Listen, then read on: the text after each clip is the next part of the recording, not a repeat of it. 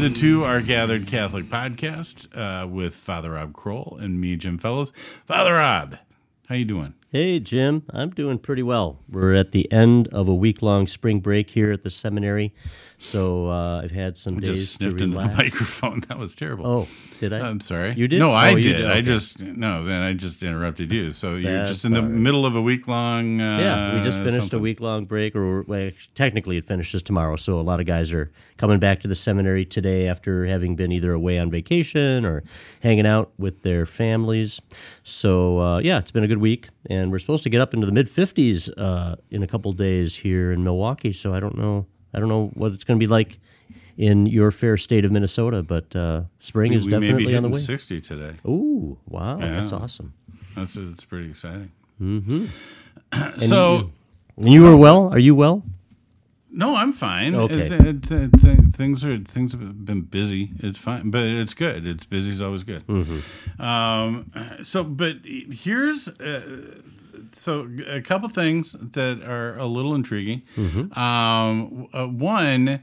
It, this has happened a few times, but this happened last week. We're, we're having this whole thing on baptism last week. That's our whole episode. Yep. And it's focused around um, priest, prophet, king. And I was like, you know, and at first I was like, well, I thought we were talking about baptism. but then you, you know, educated me on, you know, the whole priest, prophet, king thing is uh, an integral part of that. But then you find an article in your archdiocesan paper, same week, on priest, prophet, king. Yeah, how about that? And then Father Mike Schmitz, uh, the host of the most popular podcast in the world, um, talks about in one of the episodes, like the Wednesday's episode of uh, Daily Bible, whatever that is. Um, and Mm-hmm. Bible I'm, in a know, year? listening- Is that it? Bible in a year. Um, and and on I think on the Wednesday uh, podcast, um, he starts talking about uh, all of us as uh, priest, prophet, and king, and I'm like, that's really wow. Yeah. Father Rob's just like nailing it. like there's something. I, I often will give Father Mike on. Schmitz, you know, my thoughts and my my words. I'm kind of the ghostwriter for that podcast. And the Archbishop of your diocese. well, yeah, when I have time, I help him too. You know, I mean, they they often rely on me for, you know, at least some nuggets of wisdom. But and So but now, I see, now I've lost all the merit because I've. I've, I've blown my cover. There, there's no more humility here, but no. But you're right. It was kind of a neat um, coincidence or providential. Uh, I don't know.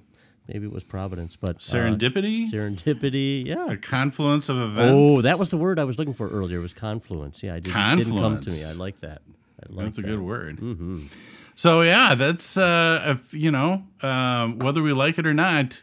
Um, you know, between this and then you know, like the whole Saint Joseph thing, like yeah, we're kind of cutting edge people. We are. Yeah, We- that's right.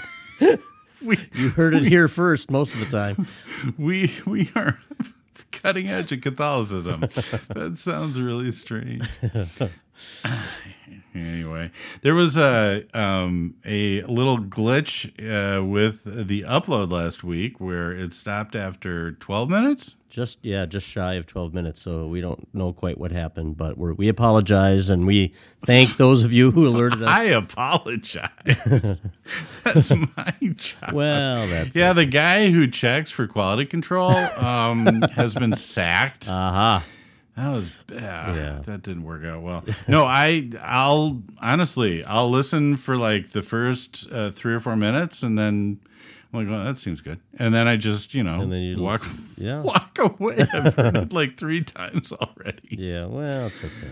So um for so folks, if you're listening, we're into four minutes. If it hasn't cut out, um, and you're still listening to us, and if it if there are any problems with the episode, um, you know, reach out to Father Rob or to me, or you know, send an email to mail at 2rgathered.com or come find us on Facebook on our Two Are Gathered uh, Facebook page.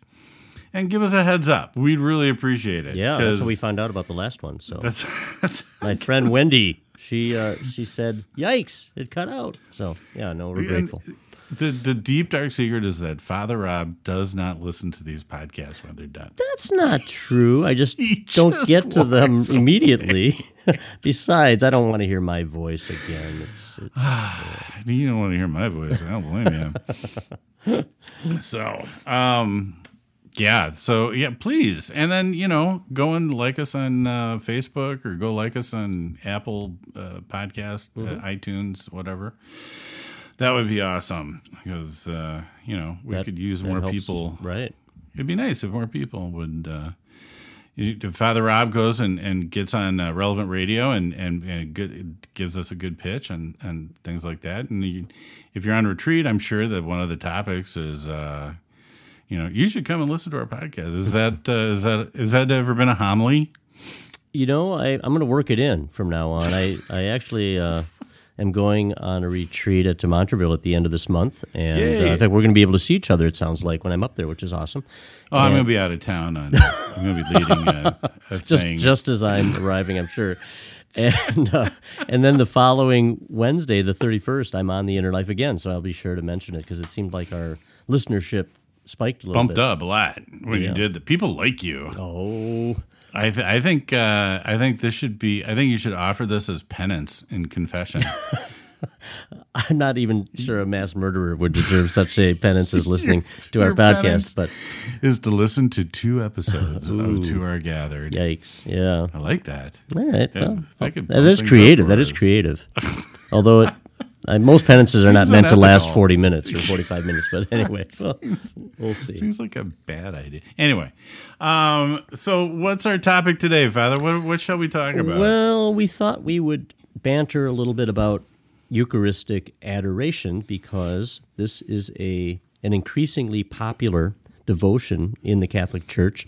Um, there's always been uh, we Catholics have always adored the Eucharist. We believe, as a previous episode pointed out, we believe that um, at, at every Mass, the, the bread and wine become the body and blood of Jesus Christ. And we have always maintained that that presence, that real presence of Jesus in the Eucharist, remains after Mass. It's not as if uh, when Mass is over, if there are extra hosts, that they revert back to bread or anything like that. So that's why we can reserve or yeah, we use the word reserve the, the blessed sacrament, we call it, the consecrated hosts. We reserve them in a tabernacle, which is uh, usually an ornate um, kind of a, a container or box that you find in a Catholic church. Um, and there's always a light burning uh, next to it or near it, a sanctuary lamp, uh, which burns 24 7 to let us know that the Eucharistic Jesus is reserved there in the tabernacle. So we've always adored Jesus in the Eucharist, but increasingly uh, these days, uh, more and more parishes are establishing what we call perpetual adoration. Uh, meaning that um, parishioners, Catholics, will come to the church, and there's usually a separate little chapel that's set up so that they can spend time uh, before the exposed host. Um, the host is put in another vessel that we call a monstrance, monstrare, uh, meaning to show. So it's usually, it's often a, a round or cruciform shaped um, vessel with glass in the front, and so we can put a, a larger host in there, and people can come in and and uh, and gaze upon that that Eucharistic presence of Jesus. And so that's we thought we'd talk about that today because both of us value this, and it is something that is becoming more popular among Catholics, although it's nothing new. Um, but uh, yeah, that's going to be our topic today. Sounds good. All right. Would you like to talk a little bit about your own experience of adoration? My personal history of uh, adoration. So, um, when I first moved out to Woodbury, I was calling around to churches to find out uh, where they were offering adoration. And the the church that I ended up joining, when I first approached them about that, they were like, you know, that's something that the older parishes do. And I was like, well, that seems like was that a dog? Did I hear a dog barking? Um, not on my end, but oh, maybe it was on my end. you're the one that, that has would a make more dog. sense. I have dogs, so. um, but when and, and I, st- I still joined the church, and then years later, they actually started adoration up, and um, at the same time that they started adoration, and they only did it like one day a week to begin with, and and and but um, when they started adoration, um, it, honestly, like the the amount of people, there was a surge of new members at the exact same time, and I total I tie it together. Mm-hmm. I, I think that one. Uh, cause one absolute, yeah, I think it's a cause and effect thing and um, I've I've uh, yeah I've I, I've never. This is my first time signing up for an hour, and and just like this is your hour, Jim, and and you're going to be there, and so that's a whole new experience. Before I would just I'd go, and sometimes, and I don't think a lot of people understand this. If you go, and you only spend five minutes there, that's a good use of your five minutes. Mm-hmm. If that's your first experience going to adoration and you just go spend five, ten minutes there, nobody's judging you. Nobody's Right. going to be like, oh, well, it's not a very holy person. You just left after 10 minutes. Right. That's that. In fact, I would say the opposite is, is occurring that, that if your schedule is so busy, but you're still taking 10 minutes out to spend time with our Lord, um, I think that's fantastic. It I, I think that's uh, your priorities are in the right place. Yep. Yep. But it's a good way to start with adoration because it's it's a um, it's not something that we talk about a lot as a as a as a faith. I mean, you know, at, you get together with uh, people within the church, or you don't hear a lot of homilies. But I mean, I mean, I'm sure you're probably. No, actually, now that you mention it, I don't mention. I, I talk about the Eucharist, but I don't often uh, mention specifically Eucharistic adoration. So um, you've given me a challenge. Now I can try to find ways to talk about it more. Um, yeah, no, I, and and I know here at the seminary we have Eucharistic adoration almost every weekday, uh, early in the morning, uh, from five forty-five a.m. to six forty-five a.m. before our seven a.m uh, morning prayer and then 7.15 mass and, and not everybody but a lot of the seminarians come down in the morning uh, to spend that hour uh, at adoration and then mondays and wednesdays we also, we also have another hour available in the afternoon uh, before evening prayer and um, you know, again, I, I think it's something that's getting increasingly popular. One of the priests on staff, who I think has been ordained a decade now, um, he told me that when he was in the seminary like 15 years ago, they only had adoration one day a week. And so I, I know when I joined the Jesuits in 1987, like at that time, adoration wasn't very common. And it was kind of even looked at, I would say, with a little bit of suspicion. Um, you know, it's like the Eucharist is meant to be consumed at Mass. It meant, it's, you know, we, we, we feast on Jesus. Well, what's this idea of putting him in a monstrance and like gazing upon him and adoring him that way? But I think as you've mentioned, Jim, it, it's uh, people are just finding it really nourishing for their faith, and I think um, you know to the extent that we believe that Jesus wants to incarnate Himself today in in that host, He wants us to be able to sit before Him and and and really just gaze upon Him. I mean, obviously, we're gazing with eyes of faith. Um, we don't see uh, you know his we don't see his presence it's hidden beneath the veil of the of the appearance of the bread but to know that he's right there that he's very close he's right in front of us and, and we can just sit in his presence as we would with a good friend um, it's really it's really powerful. And when i before i came to the seminary in 2018 i spent six years at creighton prep our high school in omaha and i got actually adoration going uh, in the school. It was twice a week and uh, and it was all an online sign up but i had a large number of mostly mothers but some fathers who uh, mothers and fathers of prep students who would come in and they do an hour. Uh, we did it throughout the school day and and students would then began coming by too you know like during lunch or when they had an off period and um, and it was you know it was kind of cool to to really know that Jesus was being adored and worshipped right in the heart of our school, and it was available for anybody to come by. Um, and and you know so some students would come by like you were saying for maybe ten or fifteen minutes, not the whole period, but but uh, there's something very refreshing about being in the presence of the Eucharistic Lord. there's there's a mystery to adoration as to um, what what is the impact of going and spending any time in in, in front of our Lord. Yeah, and, there, and there's a ver- a variety of ways that we can approach adoration too. Um, you know, let's say we do sign up for an hour once a week, uh, as many people do. And by the way, um, I know people have told me that often when they sign up for a, a middle of the night hour, you know, going at 2 a.m. or 4 a.m. or something, and this might be, you know, a person who's retired or has more time available, um, that can be very powerful. There's something about being in the presence of the Eucharist uh, in the middle of the night where there's more silence. Um, and, and yeah, people have told me they just find that a very special part of their week. But you can do different things during that holy hour too. It isn't as if you just have to, you know, Stare. stare at it. Right. I mean, people will pray the rosary or they'll uh, pray some Lectio Divina with scripture. Uh, they might, uh, you know, do some good spiritual reading.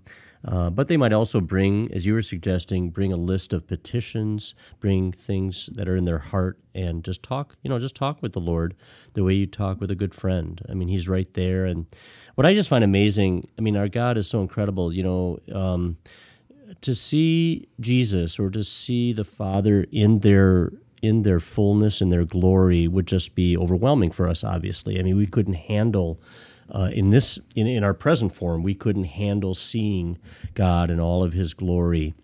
His naked glory, and and so that's why he's so kind and gentle, and that he comes to us in these kind of veiled and hidden ways. I mean, coming to us as a baby, uh, coming to us, you know, as, as a man, coming to us now in the form of the Eucharist, you know, what, what appears to be just bread, something so ordinary.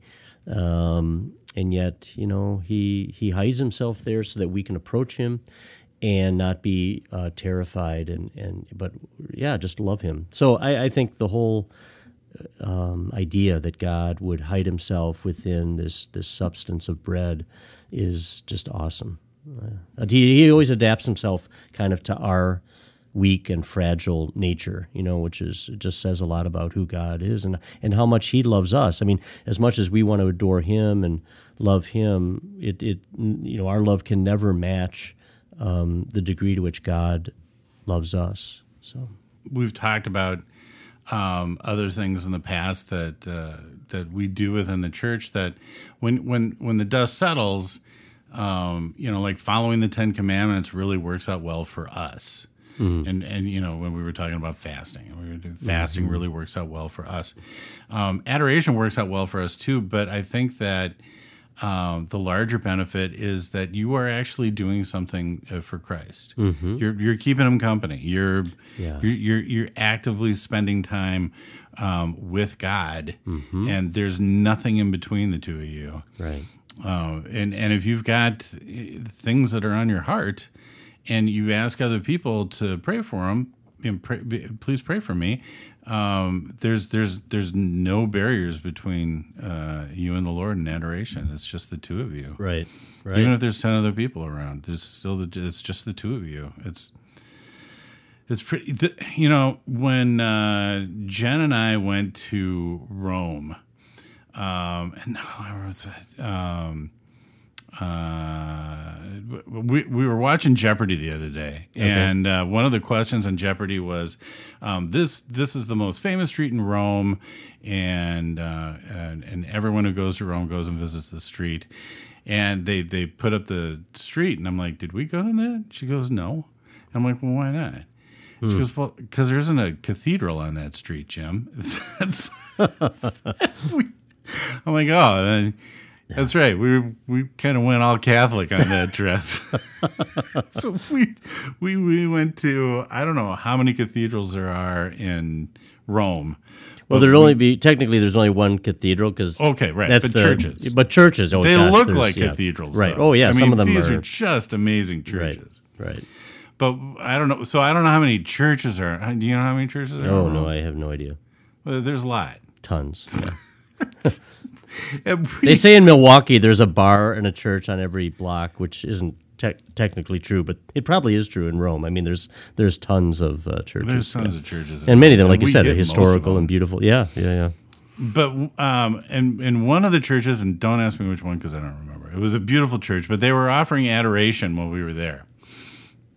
And so I went into adoration and spent, I didn't spend a whole hour there, but I spent about 20 minutes. And so I'm in this beautiful, gorgeous church that's, I don't know how old it is, Mm-hmm. but it's really old and it's really ornate and it's absolutely breathtaking. And I'm, I'm sitting in adoration. And you know what the difference is between adoration in uh, the uh, one of these churches in Rome and adoration here in Woodbury is? I don't. There's no difference. There is no I felt difference. no Yeah. Mm-hmm. difference whatsoever. And if anything affirmed adoration for me was the fact that I felt the exact same. Mm. Uh, no matter where I go and celebrate ad- adoration, when, wherever I go and, and be a witness to this. Yeah. Yeah, no, it's true that we can go anywhere in the world and it's the same Jesus. It's the same uh, gift of the Eucharist. And that's one of the neat things, you know, the word Catholic, like the small word, small c, Catholic means universal. And so the, that's one of the neat things about our faith is that uh, basically in every continent and in every country, uh, you'll find uh, the Eucharist, you know, in a tabernacle, and you'll find it uh, also exposed in adoration. And so, uh, you know, you mentioned a minute ago, you quoted um, uh, Mother Teresa or Saint Teresa of Calcutta about how, um, you know, when we look at the crucifix, we know how much Jesus loved us then. And when we look at the ho- sacred host now, we know how much Jesus loves us now. And um, a really another kind of neat Eucharistic uh, adoration quote that I really like comes from one of our more popular saints, uh, the Little Flower, Saint Therese of Lisieux, and she once said that heaven is for me, or heaven for me is hidden in a little host where Jesus, my spouse, is veiled for love. I go to that divine furnace to draw out life, and there my sweet Savior listens to me night and day.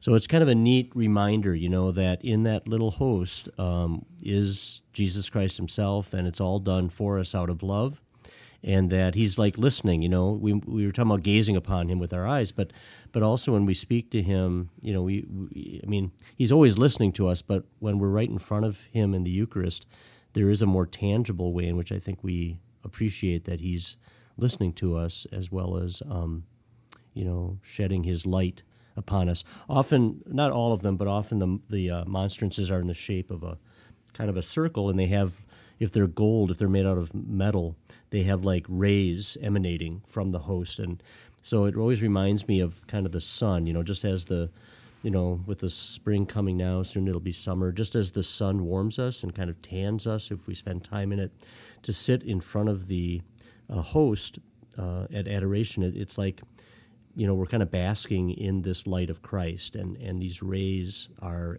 emanating from His heart and just uh, you know kind of like covering us or reaching out to us. So so I think it just it's another way of bringing our faith um, as Catholics, uh, making it very tangible and real. I mean, we Catholics we love stuff. We love taking you know our churches are not bare. Um, and empty in terms of decor. You know, we have statues and we have images in our stained glass, and and so we are a we our instinct as Catholics is always to like use God's good creation um, to make His presence more visible or more real, more tangible. And I think again, the Eucharist is that God Himself saying, "Let me." let me bring my presence into this ordinary stuff of bread and wine and transform it so that you can see me you can even you know consume me in the eucharist and uh, yeah so adoration is kind of an extension of the eucharist or of the mass too it's it's related to the mass you know it's not a substitute for mass but it's like after you know we can we can yeah we can continue to adore him in the eucharist after mass is over The the one thing that I've always been convinced of is that um, while while God is all powerful and, and omnipotent and all loving, um, God doesn't um, compete with uh, the other things in my life. Mm-hmm.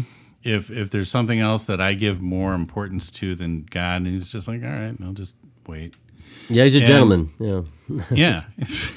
and he just it's not it's he's not uh, you know demand he's not demanding of my Right. time Right. but he's he, he's he's always there just waiting in the background and Mm-hmm. the nice thing about adoration is um, unless you bring an extraordinary amount of distractions in with you Mm-hmm. um, then then there's there's there's uh, there's nothing that's competing uh, w- with God Mm-hmm. and you can just I think that um, you know, now that I'm I'm signed up and I'm doing this, um, and I'm kind of excited if this one hour and, and I'm doing this at 1 a.m. Oh, I don't know if that's making the cut for late night. Oh, I'd say It's so. like, oh, that's really cool doing it overnight. And it's like, oh, cool. Yeah.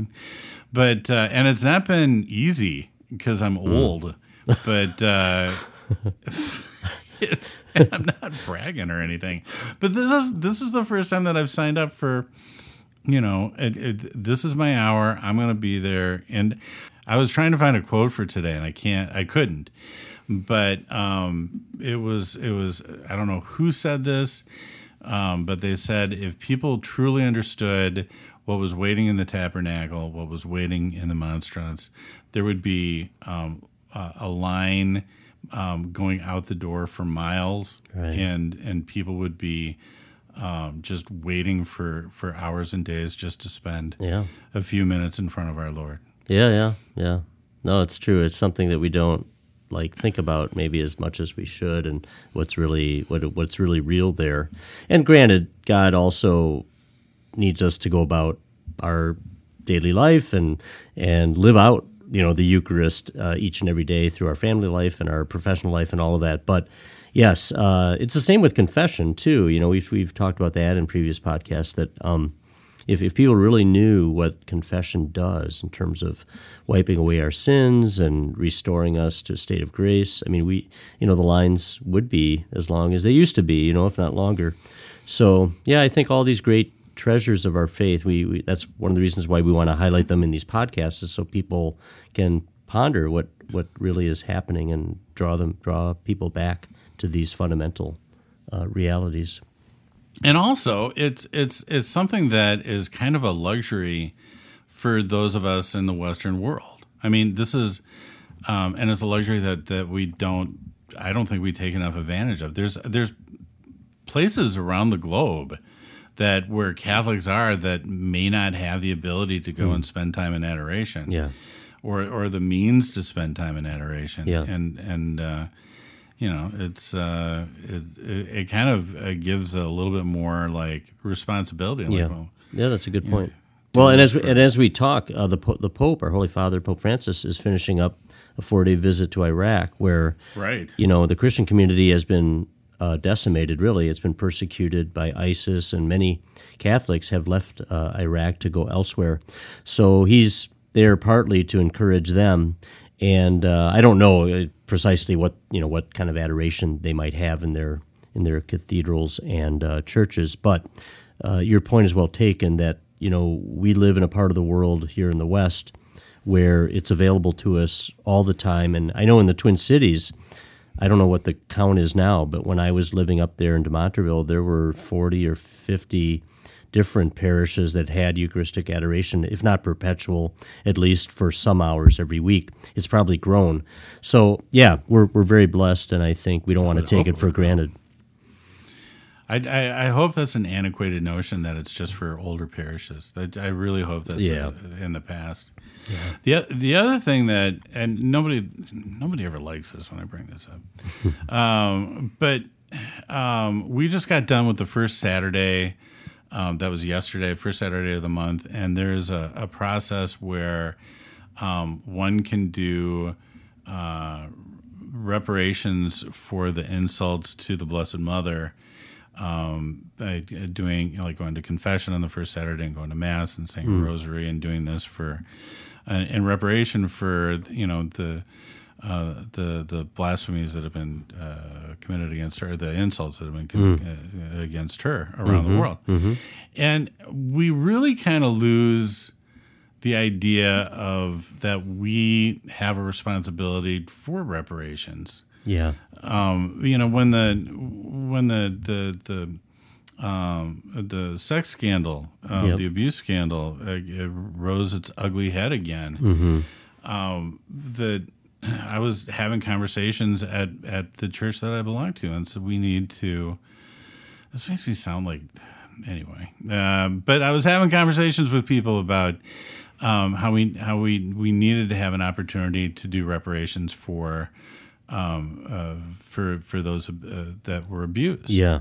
Mm-hmm. and and and their their response was and this was a response from like people who were active in the church well i didn't do anything wrong why do i why do i need to make reparations Yeah. and it's like well you know thank god jesus didn't have the same attitude Right. because we'd be screwed Right. but there's if reparations need to be done and let's just take the sex scandal um, the the priests that have committed these atrocities maybe they're gonna rep- do reparations but probably not Right. um, they're, I don't I don't I don't think that uh, a lot of them have the capacity to be able to do that yeah. Yeah. and and but the the reparations still need to be done we still need to offer some sort of reparations and going to adoration is a, a, a wonderful way to to you know that's that's a wonderful intent to bring to adoration i want to spend my time in adoration and reparation for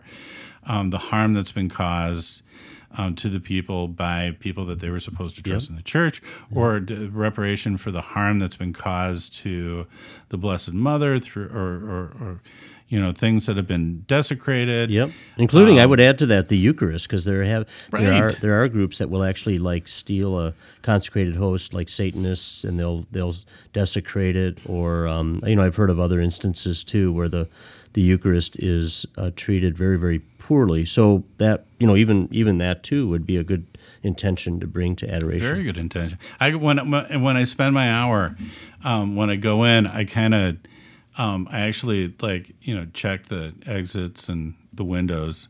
It's like okay, if if you know Satanists were to yeah.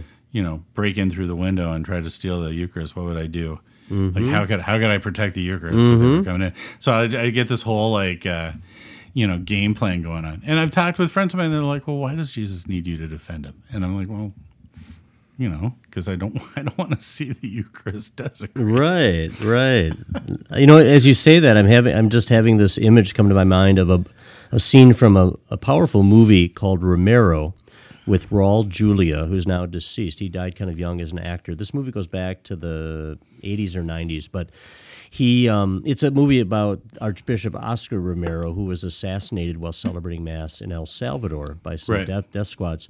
But there's a scene in there where um, some of these paramilitary, you know, people have taken over a Catholic church, and the Eucharist is still in the church, but because they've taken it over and are treating the church as kind of just a place to hang out, smoke their cigarettes, you know, totally um, not treating it with respect, he goes in to get the Eucharist, which is in a, in a tabernacle in the church, and he wants to leave with it. Well, he goes he goes up to the altar and uh, genuflects, and then um, they start like abusing him and ridiculing him, and they actually start then firing their weapons above his head. They're not trying to kill him then, but they uh, fire these weapons above the head, and and the Eucharist, uh, which he's getting out of the tabernacle in a ciborium, one of those uh, kind of metal containers uh, in which we put it, uh, it it falls, and all these hosts are now on the ground, and so you see. Um, uh, Archbishop Romero on his knees, literally, you know, picking up the hosts and, and trying to collect them and take them with him out of the church, so that it so that they can be properly uh, stored and, and reverenced. But that image is that was a, it was one of the more powerful scenes of this movie because here's this man who is uh, so in love with the Eucharist that he's willing to kind of risk being shot by going into the church and getting the Eucharist out. So again, um, I think you know we, we can talk a lot about kind of on an intellectual level, and we Right. should a catechetical level about the meaning of the Eucharist, but I think it's often when we ju- when we see a person praying before the monstrance, or when we see the scene in the movie of Archbishop Romero, you know, and we see when we or the quotes that you and I have already mentioned from some of these wonderful saints in our tradition, I mean, I think those can stir us um, to a deeper faith. Uh, we don't, you know, nobody can fully understand or grasp how God can actually be contained in a, a small amount of bread or whatever. You know, that's kind of mind blowing. But the fact that so many people today and always have found incredible inspiration and nourishment in this, and that people's lives are really changed by being in adoration regularly, like that to me is more powerful evidence, you know. So. Well, when when uh, I think this is probably one of your favorite cathedrals, the Notre Dame. Yeah. Um, you've been there a few times. I have, although you know, tragically, of course, it's been largely destroyed now because of a fire. But yeah, right. But yeah. the fire, if you, I don't know if you knew this, mm. you probably did because you're smart.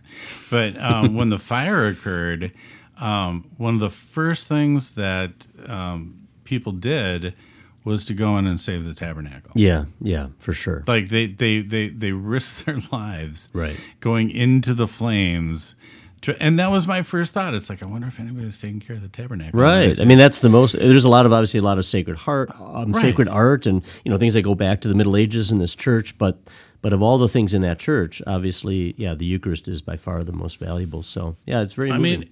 mean, if if we're wrong if you and I are wrong about you know uh, Christ and uh, being in the in the Eucharist, yeah. then this is a huge waste of time. It is, and we're just we're really silly. It's foolish what we're it's doing. A, it's a, it's a ridiculous thing, and and you know if the Protestants are right and we're wrong, then you know we're we're going to look silly. But if we're right, and I think we are, um, I think that this is probably um, one of the best uses of my time. Mm-hmm and I'm just kind of getting uh, a glimpse of, of, of what that really means. Mm-hmm, and mm-hmm. and I don't, you know, I don't think that makes people who go to adoration any more superior to the people who don't go to adoration. But I think that you know, there's plenty of room for a lot of people to come to adoration. Right, right. And I think that that things in the world can can change just from I've I've I've I've been uh, I consulted with churches who were like losing money mm-hmm. and they were they were getting ready to go uh, uh, go bankrupt and close their doors. And and like the first thing that I tell them is, "Do you guys have adoration?" Nope, don't have adoration. We'll start adoration, and and that's that's your first step and and I think that there's a direct connection between the churches coming back to life and people spending time in adoration. Mm-hmm. I think the two are absolutely connected. Mm-hmm. Yeah, I, I, would support that, and and you know, if heaven is really uh, communion with the Blessed Trinity and all the saints, and if heaven is really like our, we're going to be gazing on God as it were for all eternity.